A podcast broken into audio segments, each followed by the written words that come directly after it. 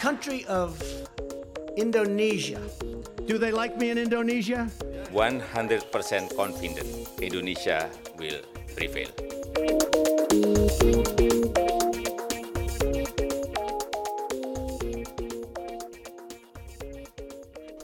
Hello and welcome to Talking Indonesia podcast. I'm your host, Jemma Purdey from the Australia Indonesia Centre. Today's topic is energy and climate change. One of the world's largest CO2 emitters, Indonesia is also the fifth largest producer of coal, both for export and for its own domestic use. Indonesia has signed up to the Paris Climate Accord and pledged to reduce its emissions and take other measures to arrest climate change. But with a growing economy and energy demands increasing by almost 5% annually, the challenges are significant. Can Indonesia shift from its overwhelming dependence on fossil fuels and coal in particular? Is there a future for renewable and sustainable energy in Indonesia? To talk over these questions and others is my guest Emmanuel Bria at the Natural Resource Governance Institute. Hello, Emmanuel. Thank you for being there and welcome to Talking Indonesia. Hello, Jemma. Thank you for inviting me to this uh, Talking Indonesia. Welcome. Emmanuel, at the moment we you know we're very aware that for many countries energy production the extraction of resources is a key issue that is being included in their discussions about climate change and how we approach it and face up to the challenges of climate change. What's the situation in Indonesia?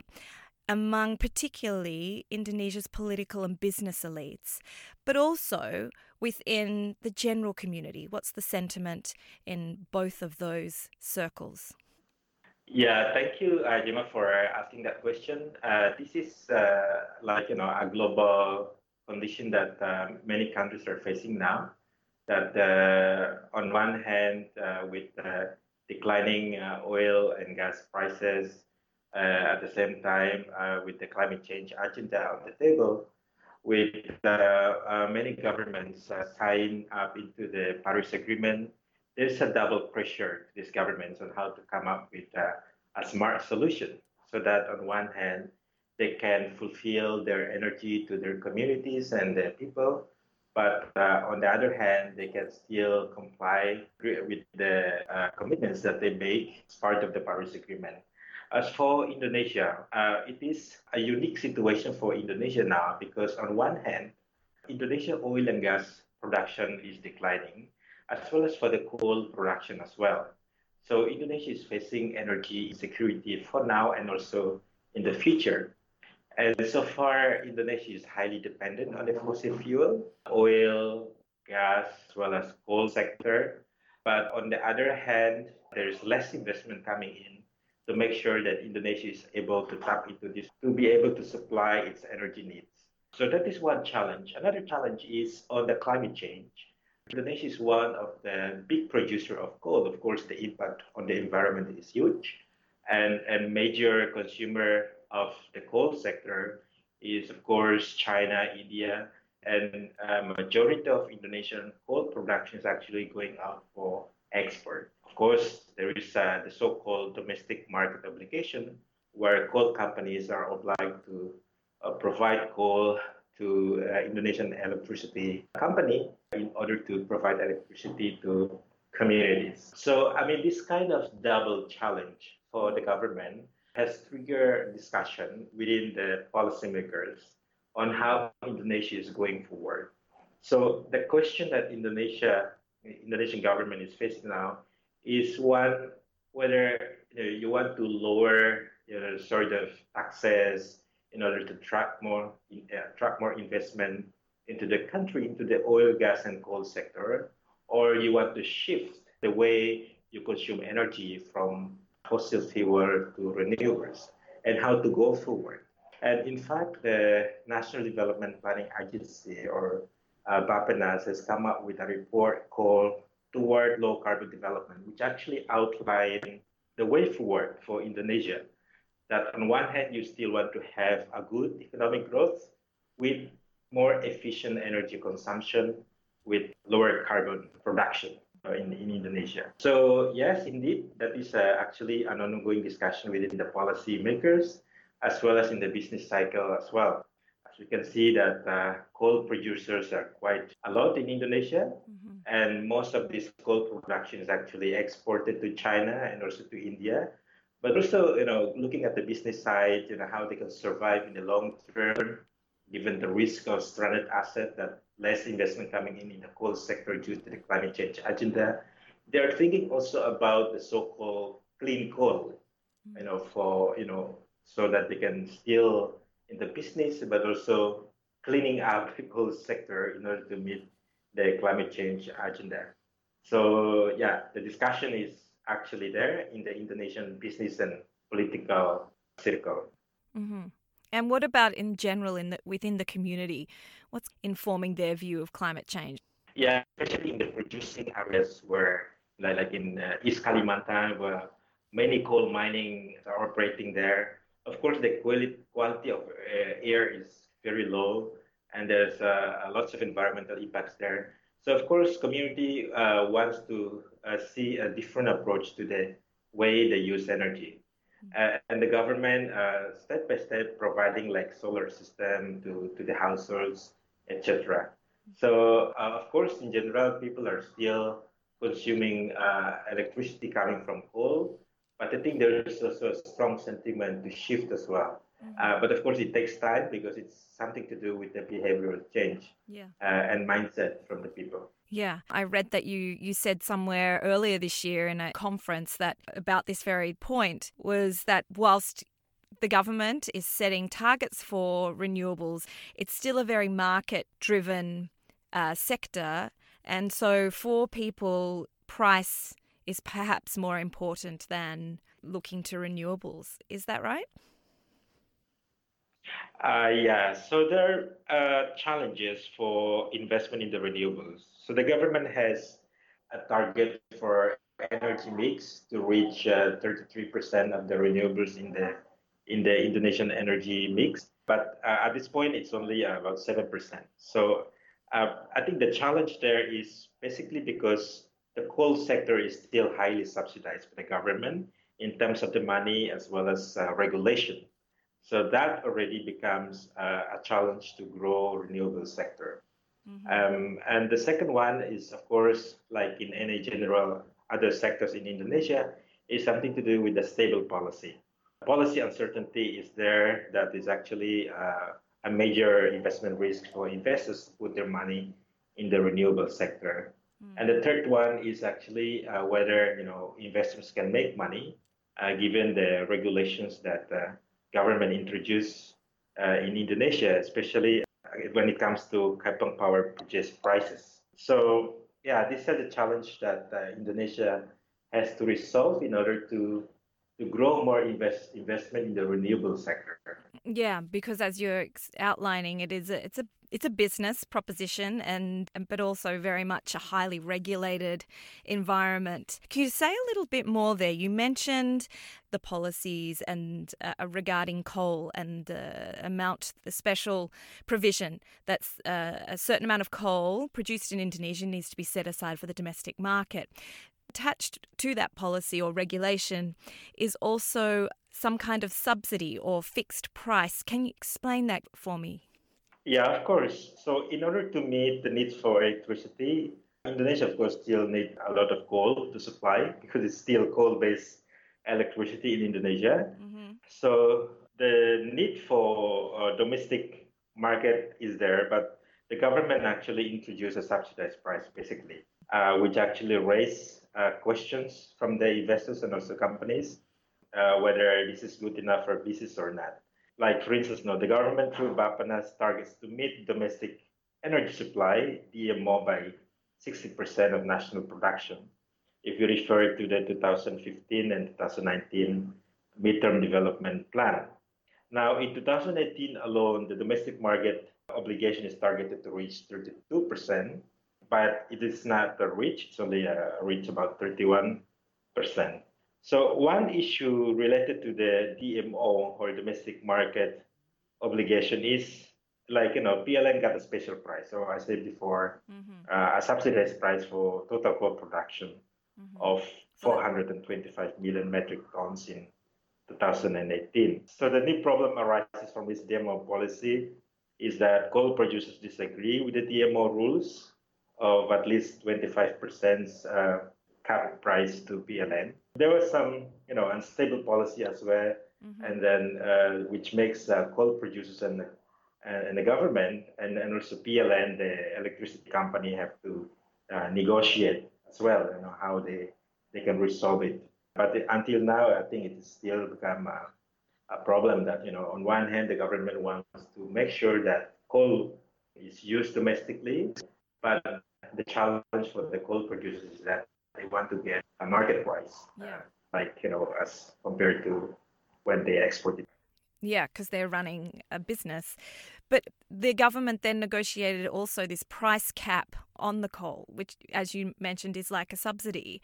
And this has been criticised by a lot of sources including in particular those that are pro renewables and sustainable um, energy supplies, right? Because in a way, what you're doing is you are shutting out renewables because you're fixing a price, a lower price on fossil fuel or coal sourced electricity. Is that right?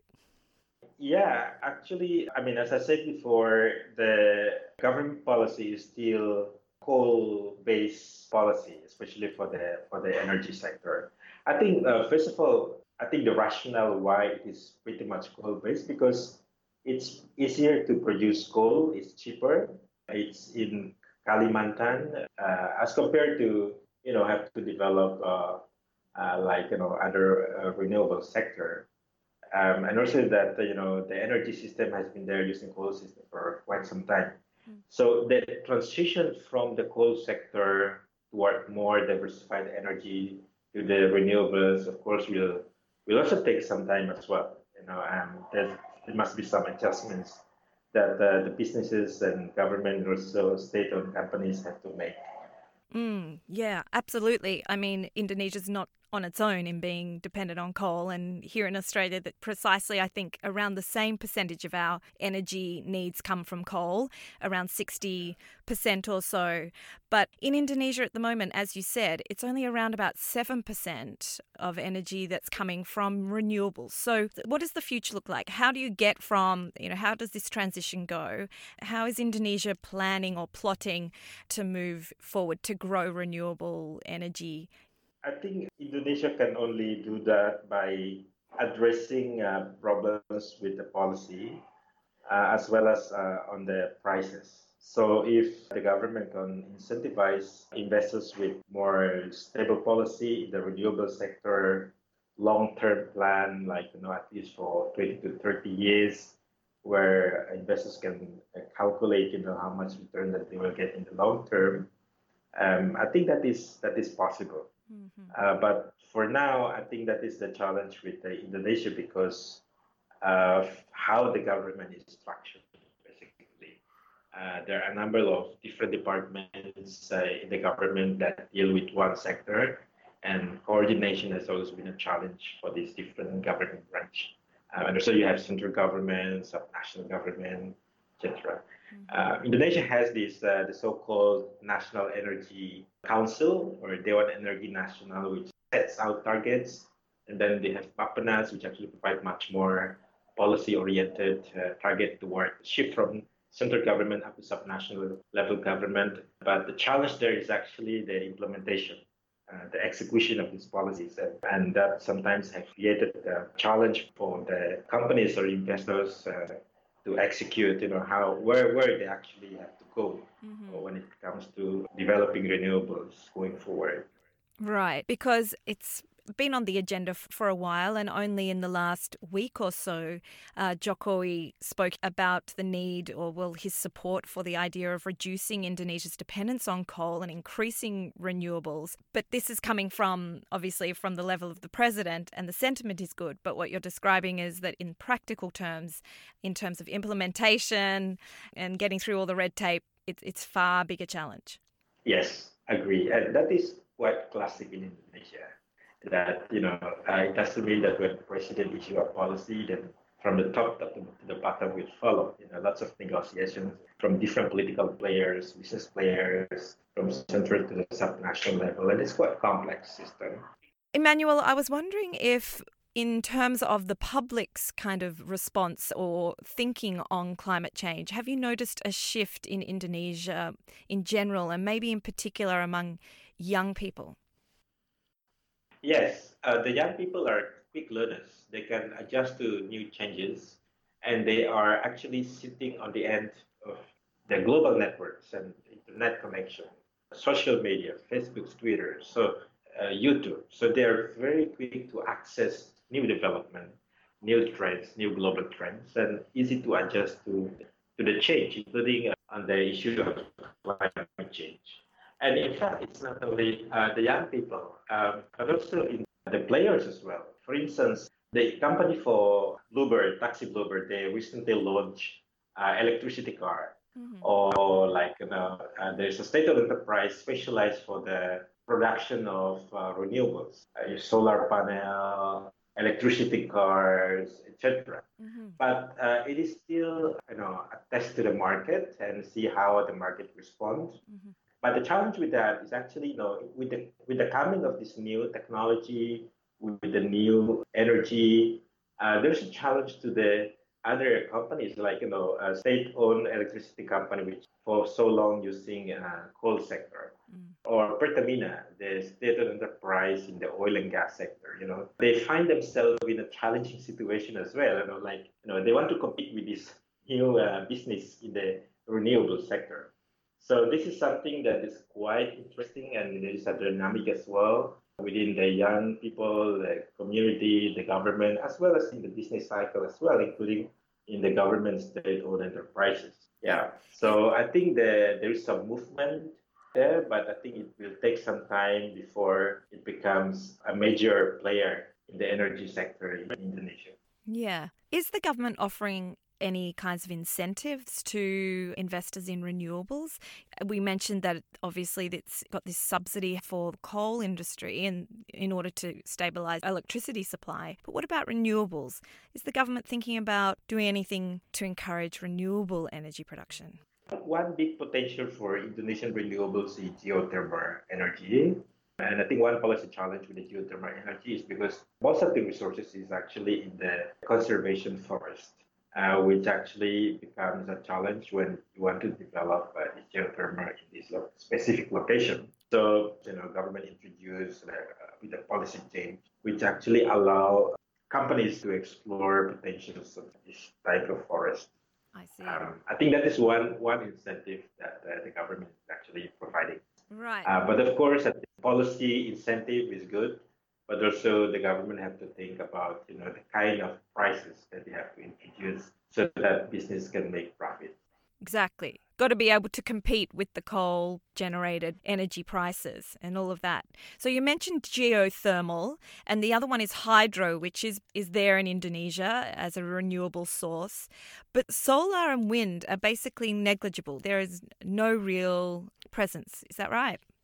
Yeah, uh, but uh, recently there is an introduction of a new kind of technology from PT Lens. It is a state-owned enterprise working on the renewable sector, which actually they can reach out to people in the remote areas, especially in the eastern part of Indonesia, because normally these people are not living like in a residence. Uh, their house scattered all around, uh, but uh, they can like you know provide like one grid, which actually can serve different households. Um, so yeah, this is growing, and like you know, recently they have a partnership with uh, with the West Java government, and also they are expanding as well to the eastern part of Indonesia.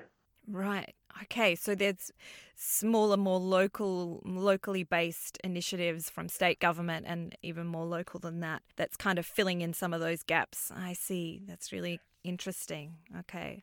So the challenges remain to think about, you know, what are the incentives to get more large scale renewables coming into the system. Among the kind of things that are being talked about as potential incentives to encourage renewables, is there discussion of putting a tax on the non renewable or so called dirty kind of sources of energy? Not yet so far. Uh, the discussion, especially on the fossil fuel. You mean like you know putting more taxes to incentivize uh, investment in the Yeah. fossil fuel sector? Yeah. Um, no, that's not. That's not. Uh, on the other hand, actually, government provide more incentives. That's right. It, that's the thing. That so that's what I find very interesting. That currently, yes, Indonesia's in a bit of a bind because on the one hand, you you have Jokowi talking about yes, we need to wean ourselves off coal, and on the other hand, because the economy is so dependent on a stable electricity supply, they are in a way subsidizing the coal industry, and so coal is winning out. And so it's a bind, and it's a bind that not only Indonesia is in, but other coal producing countries are in also because it's just an easy thing. It's an easy option to look to coal, I guess is the thing. So in Indonesia at the moment, I mean, there's this rapid growth in the consumption of electricity. I think it was something like 4.9% growth last year. So there's an incredible demand that has to be met. Are you feeling positive about that being met by renewables? Do you think that the government and business can kind of come together to find that pathway? Yeah, actually, our policy suggestion to the government is actually to to combine uh, fossil fuel and renewables in order to meet the energy demand uh, from Indonesia. Um, based on the calculation that we made, Indonesian energy consumption will continue to increase, but at the same time, the capacity to supply the energy uh, from the oil, gas, and coal sector is not there yet because the investment that uh, the government need in order to develop the sector is not satisfactory in that sense in order to, to be able to meet the demand. So given this uh, situation, Indonesia has you know, policy options that you have to make. Like, you know, on one hand, whether you want to continue importing with the impact, of course, for the for Indonesia's foreign reserve, or you want to attract more investment in the oil, gas, and mining sector, and in what ways? Of course, our key proposition is always policy uh, certainty, policy stability. Uh, that is very key in order to attract investment. And, and of course, starting incentivize the renewable sector to grow from the policy side as well as from the price. And what about foreign investors? How are they viewing the, the scene there in Indonesia? Is there interest? Foreign investors so far are still wait and see because of the change in the government. President Jokowi has recently re-elected. So the investors actually now wait and see where the new government policy direction is in the next uh, five years. But of course, like based on the Jokowi's campaign, he will focus more on the development of the renewable sector, especially in the using uh, palm oil products um, to produce biofuel. But of course, there is some you know issues that have to be addressed, is including environment issues, etc. Yeah. So at least from the policy sentiment, I think there is that the government want to shift, uh, but of course there's still a lot of work to do in terms of the you know how you are managing the risk that come with it, um, as well as making sure that uh, any policy that the new government produce is being implemented from top to the bottom. Yeah, and this new government has only got five years, and then you don't know what's coming after that. So you, you want to get something better down and get, and get across the board everybody backing it. What's quite interesting also is in the last few days, as we all know, Jokowi has announced the location of the new capital, Indonesian capital city, in East Kalimantan. It just struck me, East Kalimantan is, of course, the kind of center of coal production in Indonesia, of coal extraction. But it's also, you know, if we want to use that term, the lungs of Indonesia or the world, really. It has incredible amount of forest and protected areas. So there's this juxtaposition there where you have the coal extraction plus the conservation areas sitting side by side, and now you have Jokowi and announcing that he's building a very large city there. How do you view this decision to move the capital to this part of East Kalimantan? Yeah, I mean, it's a hot domestic policy discussion here in Indonesia after he announced it during the parliamentary session on August 17.